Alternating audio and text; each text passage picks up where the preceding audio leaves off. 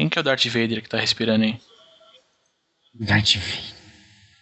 Não, pra mim. Agora fui eu. Ah, agora sim. Desligar as máquinas de respiração aí.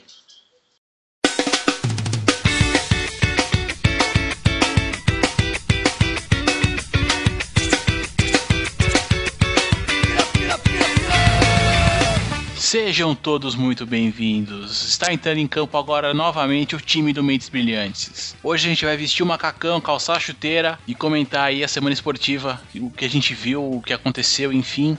Tenho aqui comigo, como sempre, Daniel Carvalho. Tamo junto, Leozão. Hoje estou com o joystick em posição aqui pra gente falar de games também e muito mais aí no nosso cast. Bora lá, galera. Daqui a pouco a gente aperta o start aí. Conosco, ele que deve estar um pouco mais feliz hoje, Fábio Laudônio. Boa noite, Léo. Boa noite, Daniel. Boa noite, Tira. Ah, só alegria, né? Depois do jogo ontem, né? Puta, melhor impossível. E é isso aí, galera. Mais um podcast aí pra vocês. E conosco ele, que sempre tem a palavra final ali, sempre tem aquele toque de lucidez pra nos presentear, Rogério Giratori. Não sei onde você vê a lucidez, mas eu agradeço. Bom dia, boa noite, boa tarde a todo mundo. Boa noite, meus amigos da mesa aqui, da nossa roda semanal. E é isso aí, tá quente o negócio, vamos falar de bastante coisa e ó no gato. Essa semana a gente tem aí a Fórmula 1, tivemos aí o GP da Chile na semana passada, vamos conversar sobre isso aqui. A nova listinha do Felipão saiu, temos também aí o fechamento da Taça Libertadores, a gente tem, vamos comentar aí os cruzamentos aí das próximas rodadas aí, das oitavas de final. Fora isso, vamos passar um pouquinho também pelo muro dos games, vamos devolver pra vocês aí, nossos ouvintes aí que... todo mundo que voltou, que participou ali da enquete, qual filme foi escolhido. E a gente fecha com o cara da semana e com os babacas dessa semana, que babaquice nunca falta, né? Pro bem ou pro mal.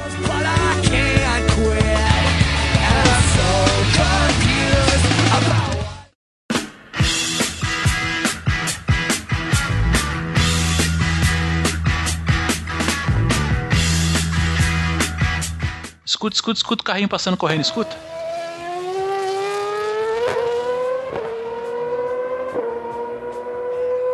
Já foi. Fórmula 1. Tivemos aí no final de semana passado o Grande Prêmio da China. E dessa corrida, assim, acho que o principal destaque foi pro vencedor, né? Fernando Alonso. O cara, há algumas semanas atrás, já havia dado uma entrevista aí com declarações de que viria a vencer na China. Ele disse que ia vencer na China e Bahrein. Bahrein não aconteceu ainda. Vai ficar agora pra semana que sai esse cast. Mas na China o cara dominou. Ganhou a corrida aí praticamente de ponta a ponta aí, né? Ele havia essa semana aí dito que não vinha dormindo bem, porque ele sabia que o Massa tava melhor que ele, começou a temporada melhor que ele e tal. Mas prometeu a vitória e conseguiu, cara. Alguém conseguiu ver alguma coisa da corrida? Porque esses horários da corrida tá fenomenal, né, pra assistir, né? Eu acompanhei a largada, foi bacana.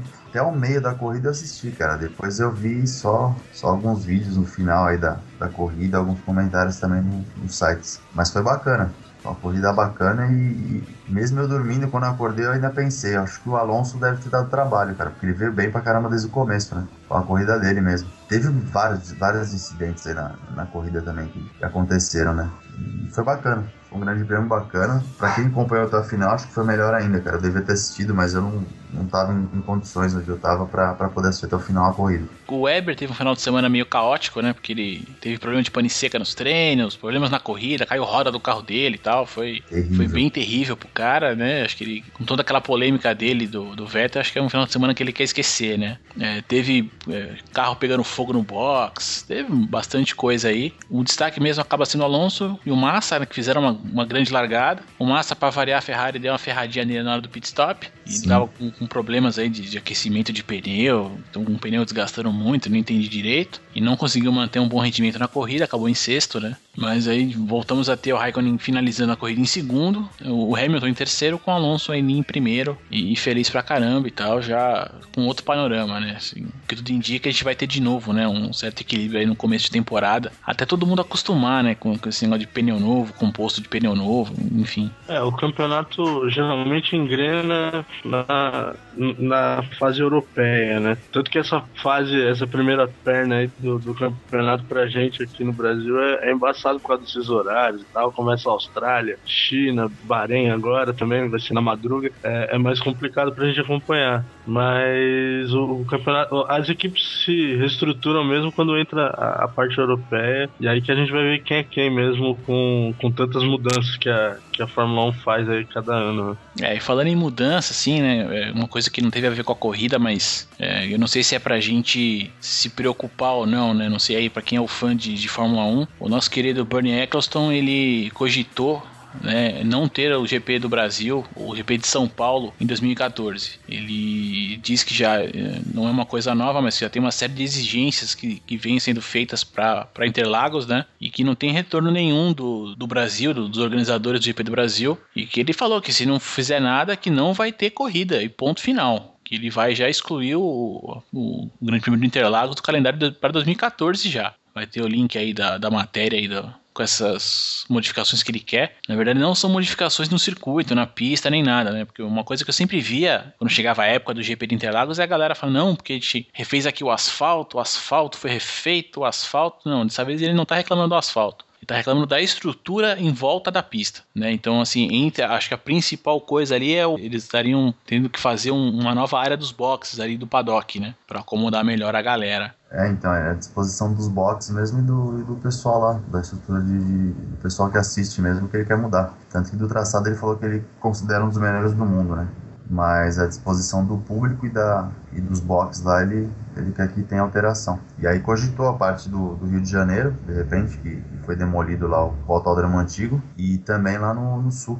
Eles também cogitaram de poder fazer o Grande Prêmio, que tem um novo projeto do autódromo lá, né? Esse projeto do Sul, na verdade, ele seria próximo do cartódromo lá, que fica na área do Beto Carreiro World, né? Que é uma área gigante que tem lá. Beto Carreiro.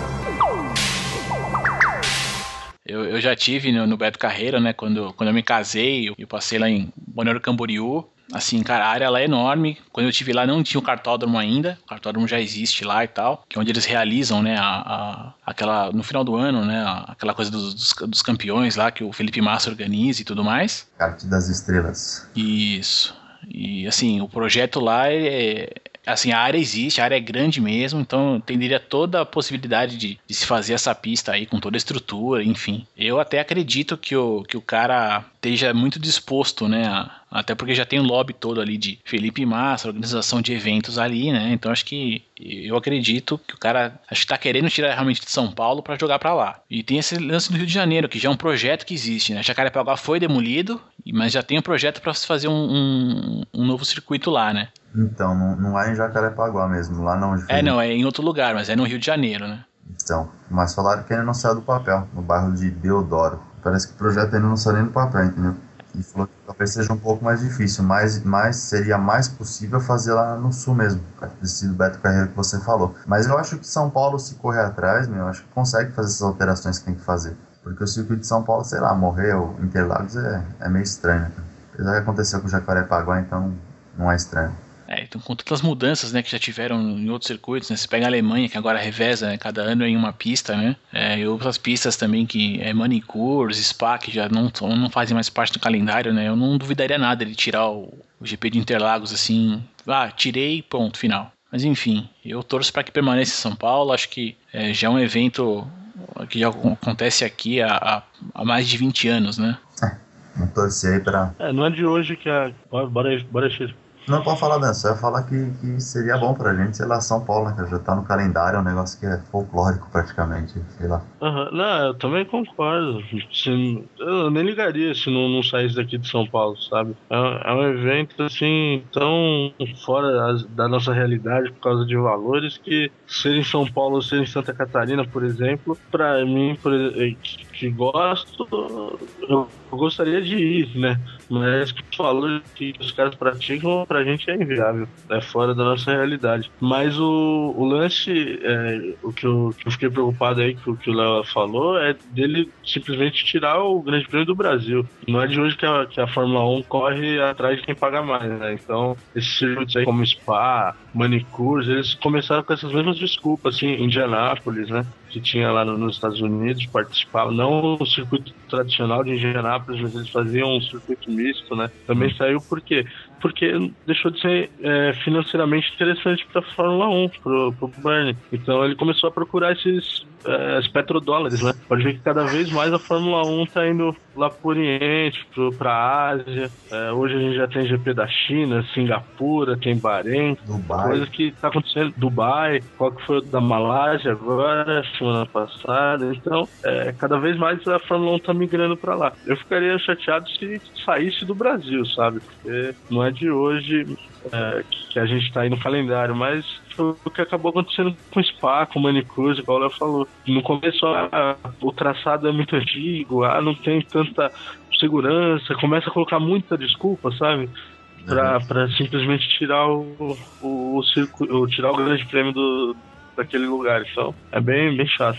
Eu ficaria chateado de só sair de São Paulo. Acho que a cidade merece, mas enfim. Acho que não sairia do... Não corre risco de sair, acho que ele falou do Brasil e tal, porque acho que o Brasil tem uma certa tradição, né, em Fórmula 1, então ter vários pilotos aí que fizeram história, né, então acho que é meio complicado você tirar o circuito de um país tradicional desse esporte. E uma curiosidade só, eu realmente não tenho noção dos valores, né, quanto que tá geralmente para assistir uma corrida de Fórmula 1 lá em Interlagos? Eu realmente não sei. Cara, é algo entre caro pra cacete e impossível de pagar. É algo assim, né? Entre vender um rim e um pulmão, né? Não é barato, assim, cara. Mas não é barato mesmo. Eu tenho muita vontade de ver e tal, mas não...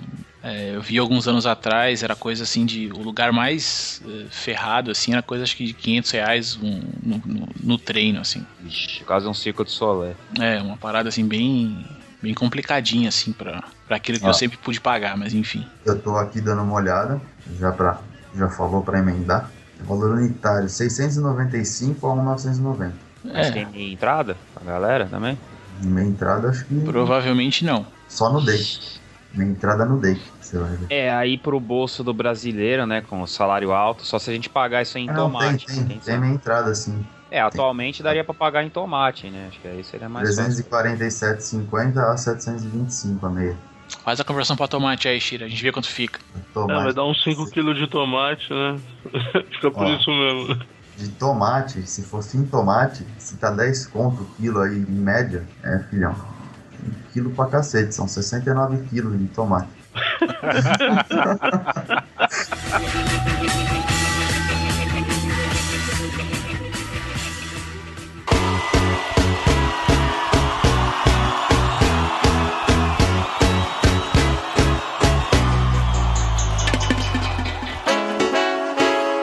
Seleção brasileira.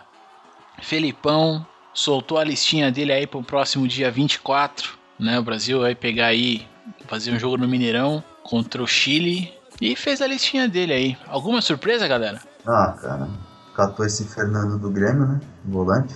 Cara, eu só tenho uma pergunta a fazer. Cadê os caras da Sub-21? Fela da p... Já era, cara. A gente tinha comentado. Léo, aquilo lá foi pra aquele joguinho meia boca lá contra a Bolívia, meu irmão. Que não valia porra nenhuma, entendeu? Laterais. Quem que é? Marco Rocha do Atlético Mineiro. Ele não chamou o Marcos Rocha, lateral, que tomou... André Santos e Marco Rocha. Marcos Rocha jogou ontem, se não me engano, contra São Paulo. E o André Santos jogou hoje, certo? Certo. Mas o Marcos Rocha é bom. Então, mudou o gol. Ele não chamou o quarto goleiro do Corinthians, cara. Impressionante. Hoje eu, o Cavalieri e o Jefferson do Botafogo. É justo. Laterais, então, André Santos e Marcos Rocha. Zagueiros, Dedé, Henrique e Hever. Mudou também zaga, né? Também sem nada a declarar, a zaga perfeita, né? Boa, a zaga também concordo que tá boa. Volantes, Fernando do Grêmio, Jean Fluminense, Paulinho e Hamilton. Os meias não mudou nada, Jadson e Ronaldinho. E os atacantes, o Pato do Corinthians, Leandro do Palmeiras... Leandro Damião do Inter, Neymar e Osvaldo do São Paulo. Falou os volantes, Chia? Sim, os volantes foi o Fernando do Grêmio, Gianno Fluminense, Paulinho e Ralf Corinthians. O único que eu contesto é o Gianno, ele é ruim demais. Né? Mas ele encaixou bem no último jogo, né? Pra você ter, você tem tanta opção pra volante melhor que ele, tem um Arouca, desvio. Mas o Arouca eu acho que não tá, sei lá, eu gosto do Arouca, mas não muito. E aí, o que vocês acharam da escalação aí? Cara, eu achei que assim, né, ele simplesmente, tudo que ele falou lá da última convocação, pra aquele joguinho de merda lá e tal, e agora vão ter outro joguinho de merda, não mudou muita coisa. Eu acho que até tem-se aí uma certa justiça com os nomes, não vejo nenhuma discrepância grande aí do que dá pra se fazer com esse time, mas eu não consigo entender o trabalho que tá sendo feito, pra que tá sendo feito, sabe? Isso que me incomoda. Eu achei que ele mudou umas peças, ele tá testando, mas eu acho que já não é mais época de ficar testando só, entendeu? Tem que pegar o pessoal certo, montar um grupo certo e dar ritmo, cara. Não tem tempo, a confederação está em cima. Tem dois... Mas sabe... é verdade. Mas sabe o que eu percebi com essa convocação? Que ele não tem muita dúvida mais quanto à zaga, né? Porque você viu, ele convocou 3 zagueiros. E os laterais também não mudou muita coisa, tá testando um pouquinho. Mas a dúvida dele é do meio pra frente. Ele tá colocando esses caras, tá chamando os caras diferentes pra ver quem se entrosa com uma base que ele já tem meio que repetido, entendeu? Mesmo. Exatamente, ele tá definindo aí pra fechar um grupo completo, entendeu? Porque a base pra titular ele já tem na cabeça. Tanto que a zaga, quando eu vi 3 zagueiros, eu falei, tudo bem, é só um jogo, né? Mas eu achei muito pouco. Mas aí, por outro lado, ele já tem meio que definido já o que ele vai convocar ali. Vai ser Thiago Silva, vai ser Davi Luiz, ele não vai mexer muito além disso. Mas entendeu? Eu acho que também não tem muito segredo, Daniel, porque ele não chamou o Oscar e o Lucas. Os Lucas eu não sei se ele vai situar mais no meio como meio atacante. Mas ele não convocou dessa vez, só que eu acho que são 2 caras que... Não, assim, na verdade ele não convocou ninguém de fora do Brasil, né? Esses 2 jogos aí já tinha esse combinado de não ser chamado ninguém de fora do futebol brasileiro. É, mas mudou bastante da última, eu acho, né? O negócio que a gente tava falando do sub-20 lá pra agora, só pra deixar a molecada jogar, mas agora acho que tá mais um ou outro aí que ele vai testar pra juntar com o grupo que ele já tem, aquele que o Daniel tinha falado. É, sinceramente, assim, mesmo não chamando ninguém de fora, assim, achei que ficou uma seleção legal, achei que ficou bacana essa convocação do Felipão. É, essa seleção brasileira tá me incomodando demais, cara, não sei, assim, eu não critico quem foi convocado, mas eu não consigo enxergar trabalho... coerência, enfim, sei lá, nada me agrada nessa bagaça, não. Não a escalação em si, o trabalho que tá sendo feito, a organização que tá sendo feita pra essa seleção acontecer. Mas aqui não tem muito o que fazer, né, Léo? Foi feito errado desde o final da última Copa, entendeu? Na última Copa a gente já viu que o trabalho já tinha sido uma porcaria. Em vez dos caras começar e dar credibilidade e ir embora, aí fizeram isso. Eu acho sacanagem com o Mano, entendeu? Fritaram ele. Não deram uma estrutura legal pro cara, ele tinha as falhas dele, tinha, mas pô, eu acho que nessa altura do campeonato não tinha que ter trocado o técnico. Agora, culpa do Felipão, ele tem parcela de culpa, mas ele é o menos culpado nessa história toda, manja. Ele tá montando um time aí aos trancos e barrancos e vamos ver o que vai dar. E a vez que a gente entra nesse assunto de seleção, acaba ficando redundante com tudo que a gente já falou no Esquece do Passado, né? Pois é, então. Da geração passada, que não teve chance, que não foi bem trabalhado, os caras que deviam ter ido ou não deviam ter ido. E é sempre a mesma coisa, cara. Toda a Copa a gente vê a mesma coisa. Não tem... É o negócio do calendário e etc, que a gente já citou aí há tempos atrás. Então acho que não vale nem a pena de ficar voltando nisso. Acho que é o que o Daniel falou, a gente tem que pensar daqui pra frente, ele vai montar uma galera lá que dê pra jogar e vai botar lá no campo, cara. Não tem o que a gente esperar muito. É, o que já foi, né? Não tem jeito. Agora tem que tentar arrumar a casa do melhor jeito possível aí. E aquele negócio, né? O Brasil, é o que eu falei, Brasil na Copa do Mundo sempre tem pressão. Agora pela Copa ser aqui, vai ser pior ainda. Então tem que tentar arrumar o mais rápido possível. A gente pode comparar o time ao que está sendo feito no país, velho, de estrutura, de infraestrutura. O que arrumaram? Todos os estádios, arrumaram os estádios. E aí, só vai ter estádio, cara? E o resto, e o entorno, entendeu? E cadê o transporte? Cadê aeroporto? Cadê metrô? Cadê trem que falou? Vai ser uma copinha como vai ser um timinho, cara. Eu acho que dá até pra comparar. Juntou o que deu e vai fazer o que dá, entendeu? Eu não sei, cara, eu tô meio pessimista pra essa Copa. Uma que eu não concordo, e outra que eu sou pessimista pra esse tipo de coisa, cara, do jeito que é feito aqui no país. Não tem organização. É, sempre incômodo. Mas é isso, o Brasil vai sapecar. E quanto que vocês acham que vai ser o jogo? Ah, contra o Chile deve dar 2-0 Brasil, vai ser um joguinho meia boca. Acho que 3-0 Brasil. 2-1. Eu vou no 3-1 pro Brasil, cara, acho que o Chile vai marcar umzinho ali. Vocês vão lembrar disso depois, né? Relaxa, nada como a edição. Tá gravado pra posteridade. É o bônus da pontuação do bolão. E é isso mesmo.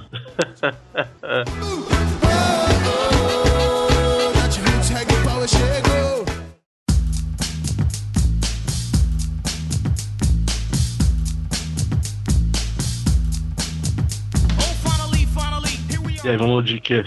Libertadores. Bom, a gente acabou de ter aí encerramento aí da fase de grupo da Libertadores, né? Para infelicidade do Laudônio, a gente vai já comentar aqui de cara os próximos cruzamentos, tá? Como a gente na semana passada também acabou não falando sobre os jogos, vamos dar uma ignorada um pouco aqui rapidamente no que aconteceu e já vamos comentar direto a próxima fase. De cara assim, sem churumelas. Próxima fase aqui, já saiu todos os cruzamentos aqui. A gente, como gosta de ficar acordado na madrugada, ninguém aqui trabalha, né? Todo mundo é vagabundo. Então a gente tá aqui, esperamos acabar aqui os últimos jogos aí e já temos aqui todos os cruzamentos. Então de cara, a gente já vai ter ali São Paulo e Atlético Mineiro. Pesado, hein? Mas acho que o Galo...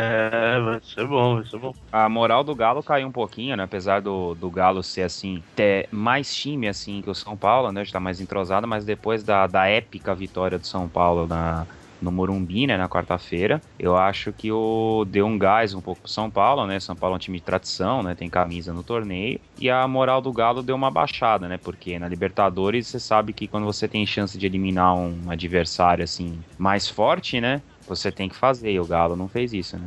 Então, eu acho que o Galo veio treinar em São Paulo, numa boa, não se importou com o jogo, de verdade.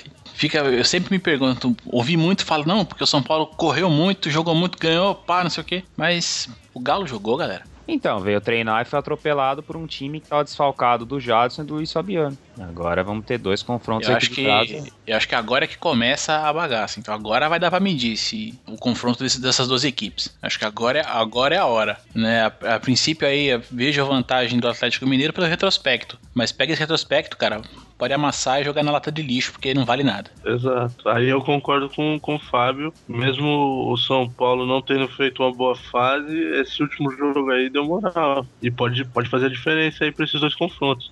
Vamos ver se o Galo retoma aquele futebol que ele estava apresentando, né? Eu concordo com todo mundo. Eu concordo com vocês na parte de que dá moral, que realmente levantou, queira ou não queira, levantou a moral. E concordo com o Léo na parte também que o Atlético não veio para jogar tão como ele estava jogando. Uhum. Então, essa ênfase que ele estava jogando nos outros jogos. Apesar que o São Paulo jogou bem, marcou em cima, foi um jogo bacana de ver. E quem viu que o São Paulo até o final do jogo, mesmo com 2-0, correu e marcou em cima e deu uma sufocada neles. Só que, assim, era o jogo da vida do São Paulo e era só mais um jogo pro Atlético. Só que aí entra nesse mérito que a gente estava falando.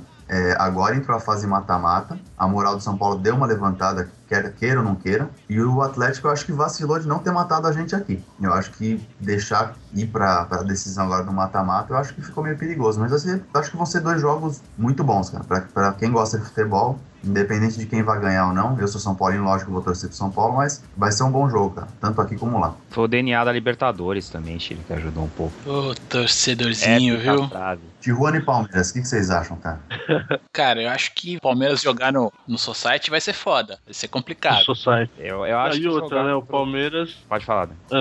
Vai falar. Então, Não, eu ia falar, o Palmeiras perdeu, né, nessa última rodada, ficou em primeiro, mas não disse muito, né, porque que veio, né? Eu acho que jogar contra o Tijuana no gramado sintético, eu acho que às vezes é tão complicado, acho que é o mais difícil que jogar na altitude. Porque é praticamente assim, é quase outro esporte, né, digamos assim, né? Porque o campo é muito diferente, então o cara não tem noção de domínio de bola nenhum, eu acho que vai ser complicado, né? E o vencedor de Tijuana e Palmeiras vai cruzar com o São Paulo Atlético, né, já nas quartas, né?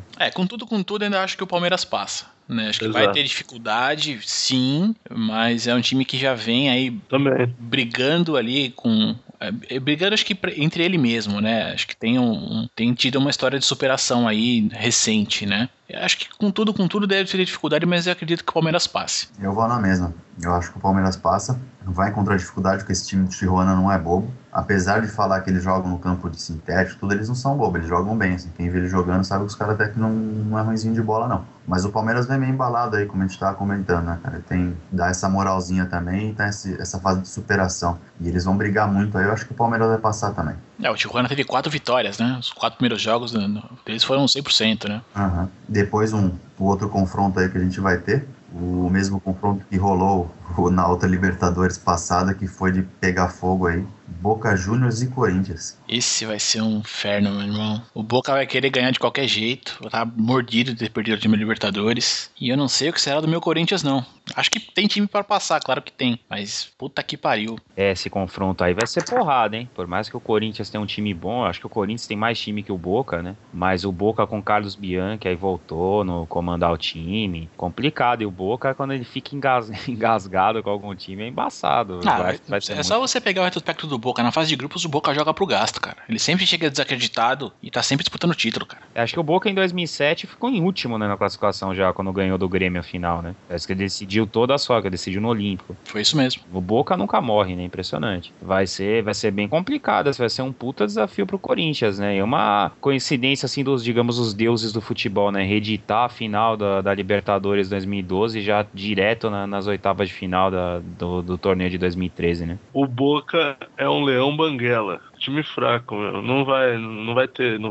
fazer frente pro Corinthians, não, cara. Eu vou com o Daniel, cara. Não, assusta mais pela camisa, pela tradição. Eu concordo que em outras edições o Boca vinha desacreditado e não sei o que, mas tinha jogadores bons. Hoje ele depende de um Riquelme que tá carcacento, meu irmão. Você não lembra? Me fala um jogador do Boca, fora o Riquelme. Cara, eu falo que esse time do Boca é o ano passado, cara. Passou pela fase de grupos também, mais ou menos bem ou mal. Chegou a perder pro Fluminense na Bombonera na fase de classificação. E foi. Meteu um nabo no próprio Fluminense que tava voando. Fluminense do ano passado. Não meteu nabo não. Quem classificou? Quem ganhou? Quem levou? Quem chegou na final? Qual coisa, Léo? Quem meter nabo é outra, bem. Entendeu? Não, ele ganhou o jogo, ele levou, ele classificou, cara. Classificou, eu não tô falando, tem os méritos dele, mas é um time fraco. Eu tô dizendo que um time igual o Corinthians, que tem uma puta estrutura, manteve base, não sei o quê, não pode ter medo do Boca que. Só porque é o Boca, porque joga na Bombonera. Ah, não, cara. Tem que ir pra cima, meu irmão. É, foi o que aconteceu com o São Paulo. Ficou com medinho de time, jogar na altitude, não sei o quê, jogar na Argentina, contra o Arsenal, aí tomou na cabeça, mano. Tem que se impor. E o Corinthians hoje é o atual campeão, velho. Tem que ir pra cima e tem time pra ganhar. Eu acho que o Boca é muito inferior ao Corinthians. Se o Corinthians perder pro Boca, olha. É que o Boca tinha aquele fantasma antigamente, daquele negócio que ninguém ganha na Bombonera e o Boca joga melhor fora de casa que dentro. Então a pessoa ia jogar com o Boca, né, lá na Bombonera, ia com as calças na mão, pra não usar outra palavra, né? Tomava um fumo no La Bombonera e aí, como tinha esse mito que o Boca acho que realmente joga melhor fora de casa que dentro, né? Que a Argentina, ele, quanto mais assim, ele é provocado, melhor, parece, né? E aí o Boca chegava fora de casa e terminava o crime. E eu acho que assim, dentro do Pacaembu, o Corinthians vai falar, puta, amplo favorito contra o Boca. Mas acho que vai ter que fazer um jogo, assim, épico, assim como foi aquele primeiro jogo da Libertadores no La Bombonera, né? Com o gol do Romarinho lá no empate 1-1. Porque segurar o Boca no La Bombonera não é fácil. Ah, cara, eu acho que o Boca hoje vive muito mais de nome do que de time. Eu concordo. Começa com a parte do Daniel. Eu acho que vai ser jogo truncado, vai por respeito à camisa. Os dois times vão se respeitar bastante. Já se conhecem e vão se respeitar. Mas eu acho que o Boca não tem time pra segurar o Corinthians hoje, não. O Corinthians vai passar o carro e já era. Não vai ser aquele puta resultado, como falou, jogo de Argentina e brasileira é truncado e vai ser aquela pegada de Libertadores que sempre teve. Mas eu acho que o Corinthians não vai ter dificuldade assim tão grande pra passar deles, não. Tomara. Não, te digo mais, eu tenho mais medo do próximo confronto, que é News e Vélez, né, que é o vencedor de Boca e Corinthians vai pegar o vencedor de News e Vélez. Eu tenho mais medo desses dois times, que são times desconhecidos pra gente, do que do Boca, que a gente ainda vê alguma coisa e pra mim é um time super limitado. Eu tenho mais medo de pegar um Vélez, eu teria mais medo de cruzar com o Vélez ou com o News, que a gente não tem tanto contato. É, mas só tem aquele negócio da tradição do Vélez, né, já fala, putz, você já pensa, não, Vélez Vélez, né? Também é um time de camisa, né? E o News aí, um clube argentino que você já, pelo menos, ouve falar dele há um certo tempo, né? Ele já foi vice-campeão na Libertadores, né? Perdeu pro São Paulo em 92, né? Pois é. Agora me falem, pulando agora para outro jogo. Grêmio e Santa Fé. Seria talvez o confronto mais fácil dos brasileiros ou não? Sim, acho que sim. O do Grêmio é o mais baba. Porque Santa Fé, sinceramente, cara, eu nem eu desconheço, cara, esses caras. Assim, eu acho que só tem do Santa Fé. Eu acho que ele reúne duas coisas, que é santo e fé na mesma sentença, ali no mesmo nome. Então, acho que realmente deve ser o confronto, a princípio, diria o mais fácil, mas... Nunca se sabe, né? No papel, né? O Santa Fé não foi o time que fez a segunda melhor campanha, não? Desculpa... cortar. O Santa Fé não foi a segunda melhor campanha depois do Galo? Quem que foi? Acho que foi não foi o Real Garcilaso que fez a segunda melhor campanha? Peraí, vou dar. Acho que foi o Santa Fé, não lembro. Eu vi que o Santa Fé foi bem nessa primeira fase, cara. É um ilustre desconhecido. Eu tô vendo aqui na fase de grupos, vamos ver. Grêmio, Olímpia. Não, você tem razão. O Santa Fé fez 14 pontos. Ele só fez o Santa Fé da Colômbia fez 14 pontos. Ele é a segunda melhor campanha. Exato. Então, passou até o também assim, tudo bem. Exato, tudo bem que ele pegou um grupo que teoricamente foi o grupo mais baba da primeira fase. Mas também os caras jogaram bem, né? Então, em teoria, concordo com o Léo. Em teoria é o mais fácil, mas não sei, né? Vamos ver na prática. Eu tava anotando aqui o grupo do Corinthians. Tanto o Corinthians quanto o Tijuana, os dois ficaram com 13 pontos. Até porque o Grêmio também pastou um pouquinho pra chegar, né? É, ele classificou no saldo de gol. 1-1 ali, no saldo de gol. Foi tipo o nosso São Paulo ontem. Dependeu dos caras lá, do Arsenal de Sarandi, fez o resultado. Real Garcilaso e Nacional. Eu não sei nem pra que lado que eu atiro nisso aí, cara. Nacional do Uruguai, né? Pela tradição, né? Também. Louco Abreu e tudo mais. O time que tem Louco Abreu merece meu respeito. Recoba, né? Tem um time bem experiente. Então, e Álvaro Recoba, né, meu? Recoba. O incansável. É. Gianno.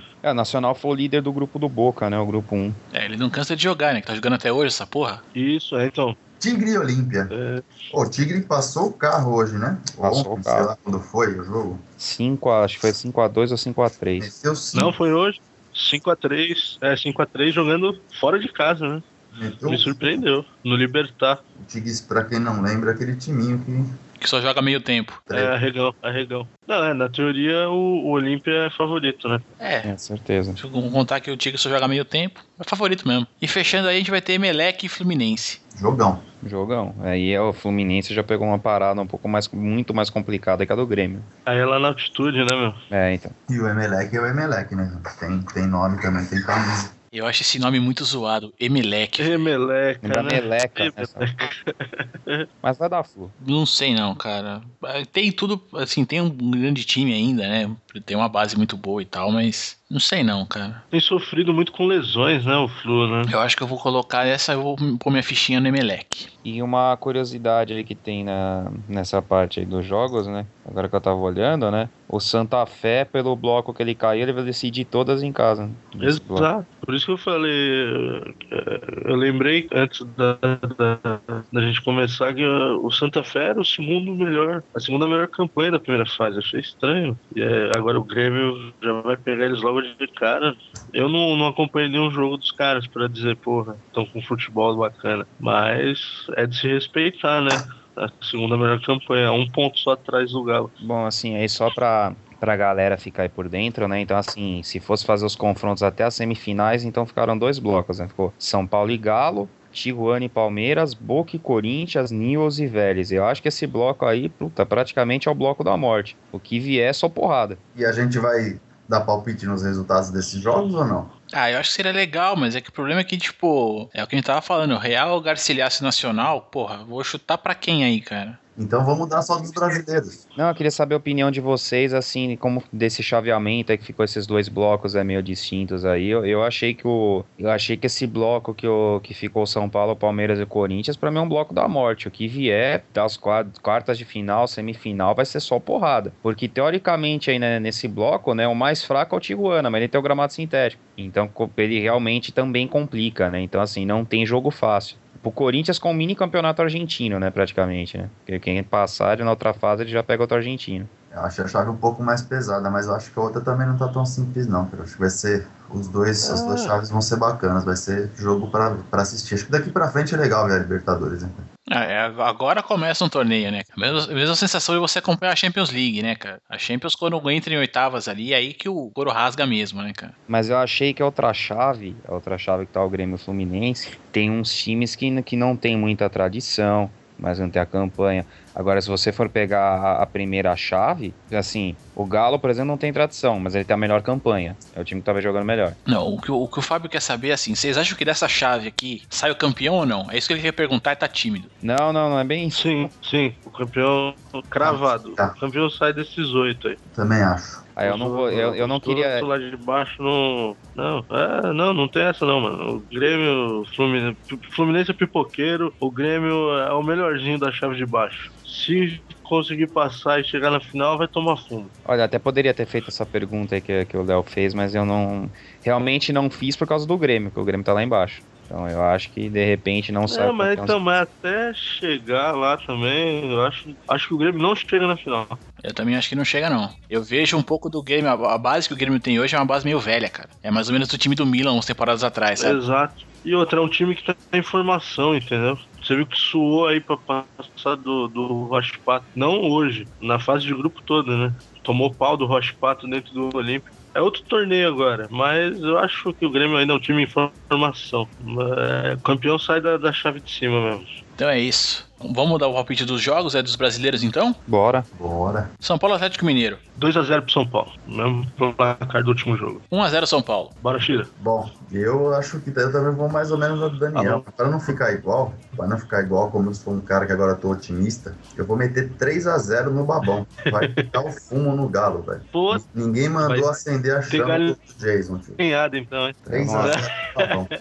Olha, eu que sou muito otimista com São Paulo sempre, mas eu acho que não vai ser um jogo, não vai ser um jogo muito fácil não, dessa vez. Acho que não vamos passar o Babão não, acho que vai ser 2-1, principalmente porque o Galo vai voltar o Bernard, o Tardelli, então o São Paulo vai voltar o Jadson, e eu acho que o Galo não vai passar mais um jogo sem fazer nenhum gol não, eu acho que vai ser 2-1. Você tomou seu remédio, Fábio? 2-1 pro São Paulo, tem que estar mais equilibrado, senão também não tem graça, né, falar 3-0, tá? Não, fica muito 3-0 pro Babão. Tijuana e Palmeiras, o que vocês acham? 1-0 Palmeiras. Primeiro jogo é em Tijuana, no gramado sintético? Sim. 2-0 pro Tijuana. Daniel Carvalho? Eu acho que o Palmeiras vai segurar lá, 1-1. Eu vou falar pra vocês que eu acho que o Tijuana vai meter 1-0 em casa. E na Bombonera, galera? Ah, meu Deus, esse jogo é bom de palpite, hein, cara? Como é que a gente vai fazer isso? Vamos dar o primeiro palpite pro Leonardo Santos. 1-1. 1-1? 1-1. Ô, louco, Léo. 1-1. Ele me parece corintiano. Na Argentina, 1-1. Você tá muito imparcial. Tá gritando vai Corinthians ali de fundo.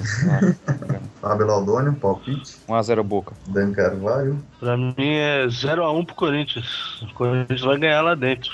Eu vou no seguinte, eu acho que 2-1 Boca, o primeiro jogo. É o melhor placar isso, cara. E aí... Grêmio e Santa Fé. O nosso glorioso...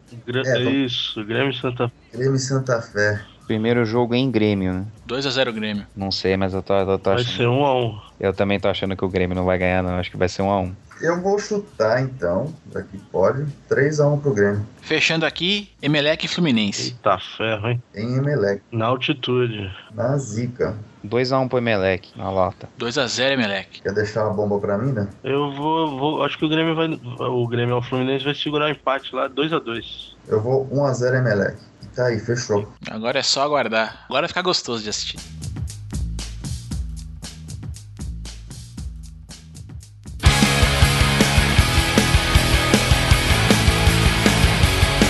Cineminha esportivo. Bom, a gente aqui do Mendes aqui estão começando agora a expandir um pouco o nosso leque aí de opções. Pra mostrar pra galera aí que onde o esporte também acontece, né? O cinema é sempre um lugar forte pra isso. Sempre tem um filme aí de esporte com uma história motivacional pra você se inspirar aí e buscar aí uma vitória sempre, né? Pra gente ter uma noção de algumas coisas que tem acontecendo, né? Eles estão pra fazer um filme agora sobre a vida, uma parte da vida do Nick Lauda e do James Hunt, que foram pilotos de Fórmula 1. O James Hunt foi campeão em 76 e o Lauda foi em 75, 77 e 84. Já no final de carreira ali. Eu lembro vagamente dessa fase de 84. Eu tinha meus 3 aninhos de idade. Eu lembro do meu pai falar em Nick Lauda. E vamos ver a corrida do Nick Lauda. Enfim. Tá pra sair um filme sobre esse período, né, de duelo entre os dois, que foi uma das maiores rivalidades, né, da Fórmula 1 aí no final dos anos 70. Fora esse filme, a gente também tem um outro que tá sendo produzido agora, que vai contar a história do boxeador Mano de Piedra Duran. Ele tem lutas épicas aí com Sugar Ray Leonard e tudo mais. Eu lembro dessas lutas. né? Eu lembro que meu pai também gostava muito de boxe e tal, e adorava ver o Sugar Ray no boxe com aquelas brincadeiras dele, aquele jeitão e tal. E é um filme que eu vou querer muito assistir, assim, espero que seja uma coisa bacana. Mas só devolvendo aqui pro nosso público, queria agradecer muito a galera que acessou lá a enquete do Facebook que a gente fez para escolher o filme que a gente vai comentar aí na próxima semana. Queria agradecer aqui a Marina Dalla Rosa, Marcelo Marques, Rodrigo Golva, Valéria dos Santos, beijão Val, Alexandre Menezes da Silva, e o último que votou aqui, claro que escolheu o filme, Rogério Giratori. Foi o pessoal que votou aí no Meninas de Ouro. A gente teve uma votação fraquíssima, mas quem votou mora no nosso coração. E o filme escolhido foi Meninas de Ouro. Então na próxima semana a gente vai assistir o filme e montar aí uma pauta legalzinha pra comentar o filme pra vocês e pra incentivar todo mundo aí, eu que sou que não assisti, poder ver. Golden Girl. É Million Dollar Baby em inglês. Eu sei, eu mudei o nome de Golden Girl.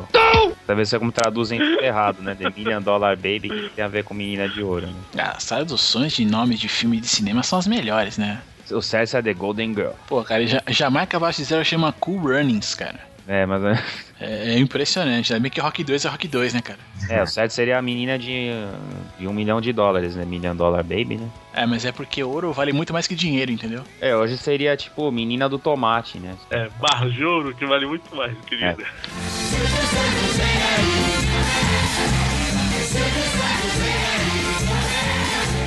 Que merda, velho.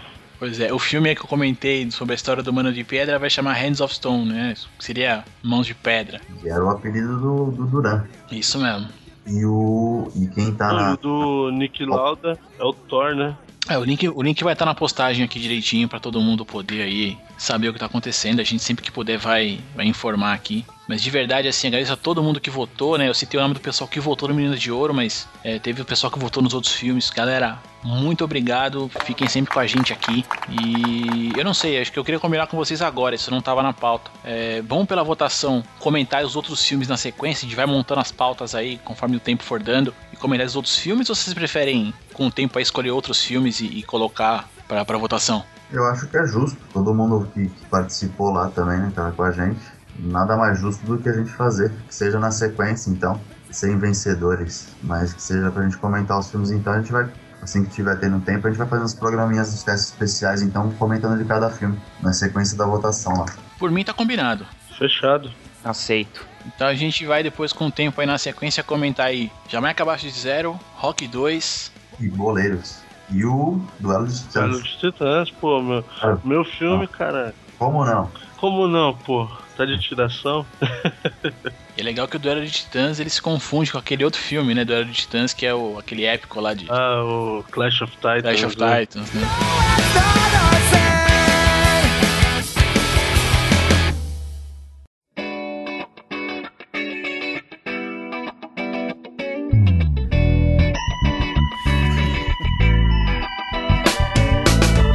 Seguindo aqui com o programa, aproveitar aí, sair um pouco, já que a gente gosta tanto de falar de futebol, né? E pelo jeito aqui, nem tira do Shira que mete mala, né? Não joga porra nenhuma esse cara. Ah, não. Tirando o Shira que mete a mala aqui, o resto do lugar que não joga porra nenhuma. A gente teve aí essa semana aí a coletiva com a confirmação do FIFA 14, né? O jogo. Acho que pra mim o melhor jogo de futebol que existe no momento, mas enfim. Dentre tantas coisas que foram anunciadas lá, não vale nem a pena acho que citar tanto aqui as melhorias gráficas, técnicas, tudo que eles implementaram. Vai ter um sistema de chute novo, vai ter um monte de coisa, um monte de blá blá blá e tudo mais. Vai sentir o cheiro dos caras, é fenômeno. É.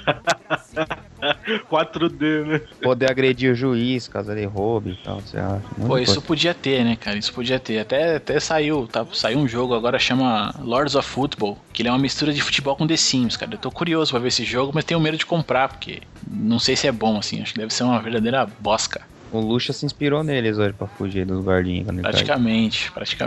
Foi glorioso o escorregão que ele tomou, né, cara? Chupa, Lucha! O pessoal já tá botando na net, puseram no Orkut a foto dele, assim, numa posição. Ficou muito estranho. Os caras falaram, ó, tá o Lucha tentando fazer capoeira. Aí, tipo, o engraçado é que, assim, Aí quando ele foi, tipo, dar o desvio nessa imagem, tá tipo um guarda acionando pra trás com uma puta cara daquela, sabe aquelas imagens que fica tenso, aí fizeram uma dessa no guarda tenso, falei, meu, o pessoal não presta, velho. Muito bom, muito bom. Mas assim, voltando aqui pros games rapidamente, então assim, pra falar de todas as melhorias que teve, que vão existir, que não vão existir, uns vão gostar e tal, e também a gente sempre tem essa guerra, né, PES e FIFA, né, quem é melhor, quem é pior, acho que não cabe aqui, eu acho que o melhor é aquele que você se diverte. Mas FIFA é melhor, com certeza.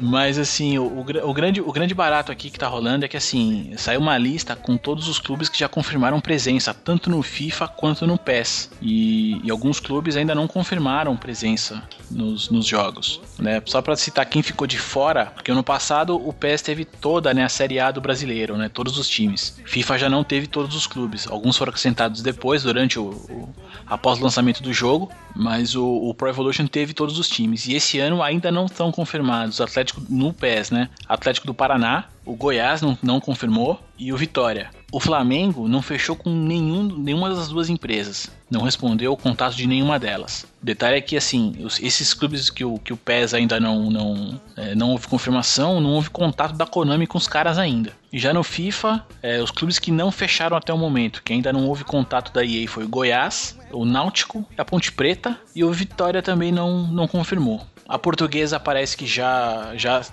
falta acertar pequenas coisas e tá tudo bem. E realmente, por enquanto, o Flamengo tá de fora dos dois jogos. É, uma ausência aí que tá meio sentida nessa lista, né? Até porque mudou de divisão também, foi o Palmeiras, né? E... Mas, então, eu vi uma matéria que o Palmeiras, no FIFA pelo menos, ele entraria naquela divisão resto do mundo, que tem Boca, sim, que tem River Plate. Ele entraria nessa, mas existe também a possibilidade, porque houve um contato com a equipe do Curitiba pela EA, de pela primeira vez se ter a Série B do brasileiro no FIFA. Isso é legal. Esse foi um outro boato que saiu, né?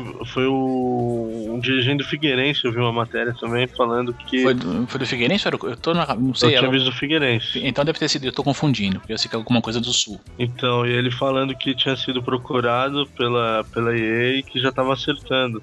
Aí levantou essa hipótese aí, já que o Figueirense não é um time de tanta expressão no cenário nacional, em fazer parte dessa liga do resto do mundo lá. Então aí levantou mais a hipótese de sim ter a Série B. Pô, seria demais, né, cara? Mas é uma coisa que o FIFA perde pro PES, essa questão da licença dos times nacionais. A EA tá investindo mais, porque o mercado brasileiro agora começou a consumir mais os jogos originais, né? Antigamente eles largaram mão por causa da pirataria. Hoje em dia até narração em português voltou a ter, né? Então eles estão mudando isso daí. Eu acho legal porque eu sou fã da série, então eu sou meio suspeito pra falar. No peso o Palmeiras pode entrar na Libertadores, né? Que agora tem o modo da Libertadores, né? Então ele praticamente vai estar lá já, né? Com certeza, né? Que tá participando de uma empresa, né? E a única coisa que você falou em relação ao... comparando o FIFA, né, com o Pro Evolution Soccer, né, em relação aos times brasileiros, é que no Pro Evolution Soccer, assim, eu achei que, pelo menos nessa edição 2013, né, espero que eles arrumem para 2014, eles inseriram os times brasileiros e ficaram como está. Porque, assim, você vê que, por exemplo, tem as atualizações, teve uma atualização recente que atualizou os times um pouco, né, teve o mercado europeu de transferências, né, então o Balotelli foi pro Milan, aí eles puseram jogadores nos times certos. Os brasileiros não têm atualização nenhuma. O Pato tá lá nos jogadores que não estão em time nenhum, hoje tá. Achei que foi meio assim, uma meio sacanagem da Konami nesse caso, né, não atualizar os times brasileiros. E também não tem uma liga também, né, porque no PES 2013 tem os times brasileiros, né, os uniformes, tá, o nome, só licenciados, só que só dá pra jogar um modo tipo Copa do Brasil mata-mata, não dá pra jogar liga, né, como tem Liga Europa, tipo uma Liga do Brasil, só se o Brasileirão, né? Ponto, turno e retorno, só mata-mata. Acho que era uma coisa que eu que jogo Pro Evolution Soccer, acho que tinham que arrumar, né? É, porque já assim, o FIFA, nesse ponto, ele é bacana porque ele te dá a Série A, pelo menos, né? Embora não tenha todos os times, mas você joga um campeonato brasileiro e tudo mais. Eu acho que o grande barato que eu acho do Pro Evolution é você jogar ou a Libertadores ou a Champions, né? E já no FIFA, o grande barato é o modo carreira, né? É, a Champions tá realmente perfeita no Pro Evolution, só que as músicas, assim, tá, as vinhetas, você se sente mesmo jogando a Liga dos Campeões. É, no FIFA você até joga a Champions e a Liga Europa, só que não tem o nome, não tem a marca da UEFA, né? É. Mas o torneio em si tem, não tem a Libertadores, isso eu acho chato mesmo. Por exemplo, pra pegar um time... Pra comandar um time do Brasil no modo carreira, você só vai jogar Brasileirão e Copa do Brasil. Aí fica meio chato por causa disso. Às vezes você quer jogar um torneio internacional, mas não tem. Como não tem time argentino, não tem colombiano, não tem nada, eles nem pra colocar um time nessa liga do resto do mundo lá pra poder fazer, igual o PES fez, né? Isso, por isso que também afasta um pouco o FIFA da galera aqui do Brasil, né? Faz tempo que eu não tenho o jogo completo, né, do FIFA. Jogo só demo às vezes, né, quando tá disponível na PSN. O FIFA tem as seleções clássicas que nem tem no Pro Evolution Soccer? Não. Antigamente tinha uns clubes especiais, hoje em dia eu não vejo mais, não. Não lembro de ter visto nada nesse sentido. Não tem. Eu acho que tem dois times clássicos, se eu não me engano, mas é aquele, tipo, os melhores do passado e os melhores da atualidade. O Pro Evolution Soccer, antigamente tinha que comprar, né, os times, você jogava, né, ia ganhando um ponto no jogo, tinha que comprar. Agora, pelo menos na versão 2013, veio liberados, né, já de cara já podia pegar o Brasil clássico, a Argentina clássica, a Itália clássica, né, que são os campeões do mundo, Holanda clássica, né. O PS é uma época que você tinha que jogar e finalizar algum torneio pra liberar, né? Tinha uns esquemas assim, né? Exatamente. Eu sempre só conseguia liberar a seleção do Brasil clássica. Eu acho legal, assim, tipo... Não, te motiva a jogar, né, cara? Te motiva a jogar mais e... Dá pra você explorar o jogo também, né? É bacana. Não, isso. E com certeza. E fora que dá pra você fazer umas escalações muito loucas. Né? Por exemplo, Holanda clássica, sei lá. Cruyff, Rijkaard, Van Basten, Gullit, Bergkamp, Van der Sar. Putz, você fala, meu, é só timaço. Muito bacana, muito bacana. Bom, então acho que foi o que a gente viu aí de esporte por essa semana. Fechando aqui um pouquinho, pra sair um pouco, né, da nossa rotina aí, e também dar uma distraída aí com o videogame, que acho que todo mundo que tá aqui deve gostar um pouco, né? Uhum. Bom, eu gosto pra caramba, mas deixa pra lá. A mulher errada. E aí, pra fechar aqui o nosso programa, vamos lá pra mente brilhante e o babaca da semana. Acho que a grande mente brilhante aí a gente citou no começo do programa, por alguns... Alguns gostam e muitos odeiam, né? Fernando Alonso. O cara pôs na mesa ali e falou, vou ganhar, e ganhou mesmo, né, cara? Fez aí uma grande corrida no último GP e ganhou de ponta a ponta, né? Só perdeu ali a liderança naqueles momentos de pit stop, né? Fez uma baita largada, ele e o Massa, pularam já pra frente ali e foram pra cima. Os dois passaram o Hamilton juntos ali, né, na mesma manobra, né? Mas a corrida foi toda do Alonso. Botou o parmesão na mesa, né, literalmente. O cara... a técnica dele é acima de qualquer suspeita, né? Mesmo quando o carro não ajuda, o cara supera. O cara é bom. Tá certo que a Ferrari trabalha pra ele, mas o cara é bom, cara. Pode falar o que for, o cara manja. Trabalha, mas não dá o melhor carro, né, mano? Ele tem que tirar leite de pedra, né? Por isso que eu gosto do estilo dele, cara. Bom, eu como sou fã do Schumacher, não gosto dele. Olha os caras ficando puto. Não, eu prefiro o Alonso. Eu prefiro o Rubinho, mano. Rubens Barrichello. O dia que você juntar o Alonso e o Barrichello, 17 títulos, vocês falam comigo. Bom, e pra fechar aqui, uma nota muito triste, o babaca da semana hoje vem num tom mais baixo, vem num tom a menos aí. Teve algum idiota que explodiu lá uma bomba aí entre panelas, pregos e muitos... Uma bomba ali na maratona de Boston, né? E fica aí uma nota muito triste pro esporte. Acho que a população que tava ali acompanhando não merecia isso. Enfim, foi a maior mancada que aconteceu aí nessa semana. Terça-feira dessa semana do esporte foi meio dark, né, digamos assim, né? Teve essa explosão em Boston, o rapaz que morreu lá na obra lá do estádio do Palmeiras, foi meio triste, assim, essa terça-feira, né? E bastante. Lamentável, né? Esse tipo de atitude, ainda mais envolvendo esporte, né, que é algo que você pensa, assim, que é pra unir os povos e acontece uma tragédia dessa, né? Cara. Foi feio, teve os brasileiros lá, duas brasileiras, se não me engano, envolvidas, eu tava dando uma olhada nisso, parece que perdeu as duas pernas, parte de baixo e tal. Foi chato ver, né, cara, e vem um negócio desse que tá mó tensão, esse negócio de Coreia pra lá, e de um lado pra cá, e Obama fala isso e aquilo, aí fora o susto, né, cara, não só pelo que aconteceu, foi 3 pessoas que morreram lá, tem mais de 110 pessoas lá que feriram gravemente. Foi bem complicado. Mas também atenção, né, cara? Você vê, porra, é um negócio muito próximo. Você tá lá vendo uma corrida, uma maratona, de repente explode duas bombas no negócio e, porra, mata gente na tua frente. Você vê aquele horror, tá ligado? É lamentável, cara. É lamentável, seja no esporte, seja como for, né, cara? Ou qualquer tipo de violência, assim, né? Nesse tom é desprezível. Não, e aí a gente para pensar, né? Vai ter agora, daqui 2 meses, Copa das Confederações aqui no Brasil. Ano que vem a Copa do Mundo, Olimpíada, eventos grandes que estão vindo aqui pro país. E aí você já começa a perguntar, né, meu? E aí, será que isso é um ato isolado? Será que o pessoal está fazendo para chamar atenção? Grandes eventos por vir? E o que é? Que a gente tá preparado para uma situação como essa? É, preocupa bastante, né? Preocupa vamos bastante. Trazer esses problemas, né, para cá. Né? Exatamente. Até porque ninguém assumiu ainda, né, esse atentado, né? Pois Nossa. É, eu vi hoje o FBI divulgou, né, a imagem lá de os 2 possíveis responsáveis aí por ter colocado as bombas e tudo mais, mas ainda não são imagens claras, eles ainda não conseguiram identificar ninguém, estão pedindo auxílio da população. É complicado, cara, é uma situação bem tensa e eu fico preocupado por a gente tá aí próximo de ter eventos grandes aqui no país, entendeu? A gente não tem esse histórico, mas também a gente não tem esse histórico de realizar eventos grandes, né? Então é complicado, gente. Bom, para descontrair aqui, a gente fechar esse programa com um pouco aí de risadas, o grande escolhido aí como babaca da semana foi o nosso querido Juninho Pernambucano. O cara simplesmente se irritou com a marcação do juiz, né? O time adversário estava fazendo uma certa cera ali no finalzinho da partida e ele simplesmente rolou a bola, meu irmão, e sentou uma bolada no goleiro, cara. Pega essa então, goleiro.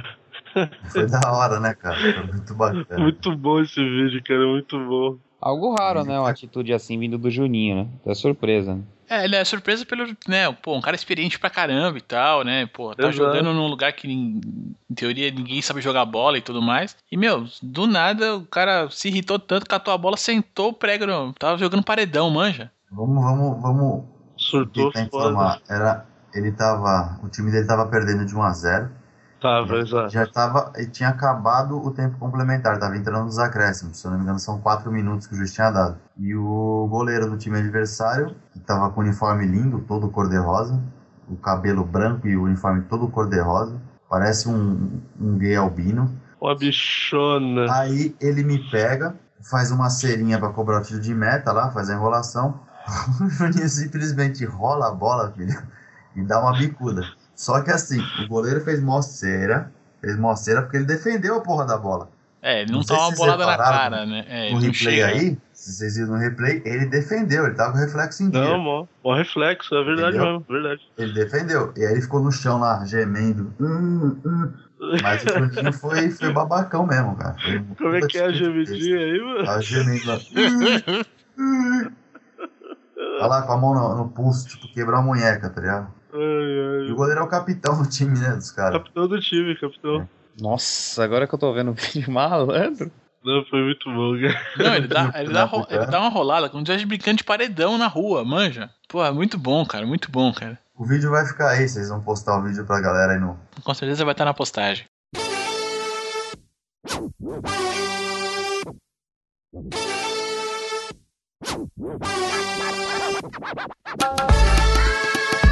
Então é isso, essa foi a nossa semana. A todos os nossos ouvintes aí, aquele abraço. Continuem conosco, acessem o site, escutem o programa, comentem, deixem seu comentário aqui pra gente. Nos ajudem aí a melhorar aqui o programa, nos ajudem a fazer um programa cada vez melhor. É um grande prazer estar aqui gravando e eu conto aí com todos. Não se esqueçam do nosso e-mail, mentesbrilhantesfc@gmail.com. A gente também... Tá de olho lá na caixa de entrada. Mandem lá suas opiniões, suas ideias. Bola pra frente, semana que vem tem mais, galera. Um abração aí, valeu Shira, valeu Fábio. Tamo junto. Isso aí, pessoal. Obrigado aí pelos comentários que vocês andam fazendo no programa, né? Do Facebook, né? E é isso aí. Uma boa semana a todos. Isso mesmo. Terminando aqui. Boa noite a todo mundo, meus amigos aqui da mesa.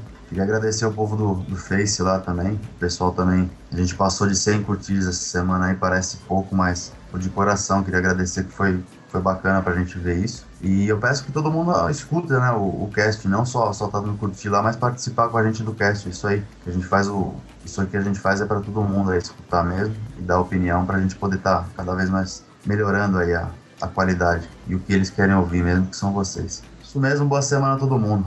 Sobe o som, editor. Vai jantar, Shira.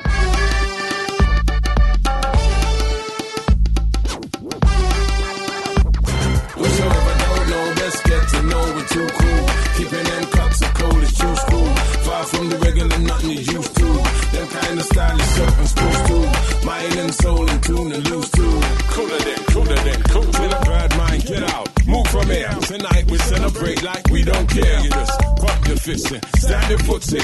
If you can't dance, just wiggle your tootsie. All nations side for the rebel arrangement, rebel engagement, peace and the lover, calypso dancer, punk step and dub up, new wave, old wave, genre divine, spinning on the A-list. We know the line is the application of. Citation is the iration of a gyration is the inclination of them that's inclined to keep the thing mindful. Tis the bigger picture. Biblical descendants, scribes are no scripture. Articulation of the incantation is the foundation of the emancipation of the.